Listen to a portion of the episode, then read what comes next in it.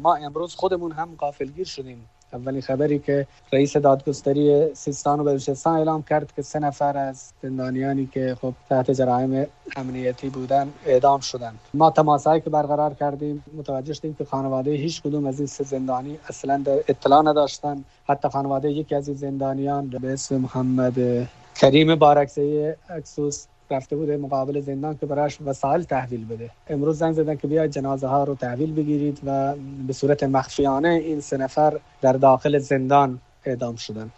بازداشت اینها هم در سال شهریور ماه سال نود و نه بوده. اخیراً جزئیاتی به دست ما اومده از صدا یکی از همین زندانیان که از نحوه بازداشت تا شکنجه و پیشنهادهایی که به این زندانیان شده در ازای آزادیشون از جمله ترور مولوی عبدالحمید و بعضی مخالفین نظام حتی در خارج از کشور که به خانواده‌های این زندانیان از سوی وزارت اطلاعات پیشنهاد شده. صدا یکی از این زندانیان به اسم محمد کریم بارکسی اکسوس هست. اکسون یعنی در واقع خود این زندانی از داخل زندان توی فایل صوتی گفته که به ایشون پیشنهاد کردن، پیشنهاد ترور مولوی عبدالحمید و ترور یک سری افراد در خارج از کشور در ازای آزادی. بله بله بله هم صدای محمد کریم بارکسی هست که از داخل زندان در واقع اینو بیشتر داره صحبت میکنه و میگه که مامورین وزارت اطلاعات به خانواده های ما و خود ما فشار آوردن، پافشاری کردن که شما در ازای آزادیتون ما یک سری پیشنهادایی به شما میدیم، شما انتخاب بکنید که مولوی عبدالحمید و یک فردی به اسم حاج حافظ معروف به حاج حافظ که غلام بهرامزئی و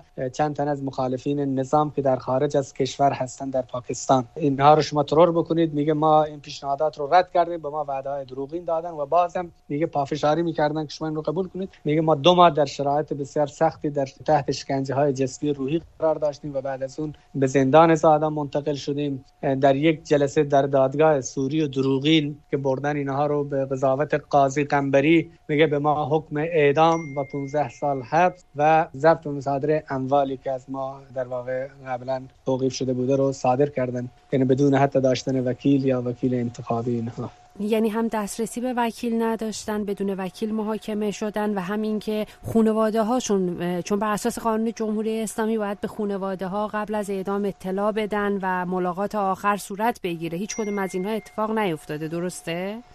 نه متاسفانه هیچ کدوم اتفاق نیفتاده. خانواده اصلا اطلاع نداشتن، حتی برخی از خانواده از طریق ارتباطی که ما گرفتیم متوجه شدن که فرزندانشون اعدام شدن در زندان. آقای شیرانی، خبرگزاری میزان رسانه قوه قضاییه این سه نفر رو عضو جیش العدل معرفی کرده. البته به نوشته این خبرگزاری جیش الظلم و متهم کرده به اینکه اینها بمبگذاری ناموفق داشتن در شهرستان زابل و اتهامات اینجوری.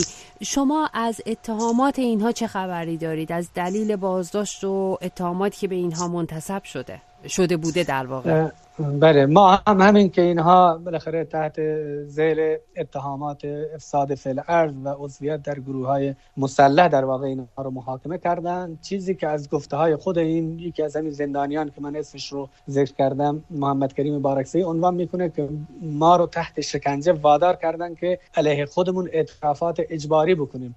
این که بالاخره خیلی از افراد با گروه‌های مسلح به لحاظ خویشاوندی، به لحاظ ارتباطات فامیلی ممکنه از بستگان آنشون از توائفشون باشن، این چیز جدیدی نیست، قبلا هم بوده. ولی این که اینها در چه سطح بوده، نوع اتهامی که به اینا وارد شده، که یا موفق شدن کاری انجام بدن یا نه، که خود خب حکومت جمهوری اسلامی میزان همونطور که شما هم گفتید اعلام کرده که اینا یک اقدام ناموفقی داشتن. اینکه آیا این فرآیند قضاییشون عادلانه طی شده یا نه خب جای بحث و سوال است، یا اینا در شرایط مناسب دفاع از خودشون بودن که خب چیزی که خود اینا عنوان میکنن، میگن اعترافات ساختگی و ما رو مجبور کردن که ما علیه خودمون اعتراف بکنیم. آقای شیرانی، خبرگزاری میزان نوشته که اعدام‌ها در چند منطقه زاهدان امروز اجرا شده. آیا در ملأ عام بوده؟ به چه شکلی؟ این چند منطقه منظورش چیه؟ نه ما اتفاقا همین مسئله رو پرسجو کردیم. تایید نشد. اینها تا جایی که اطلاعات ما هست و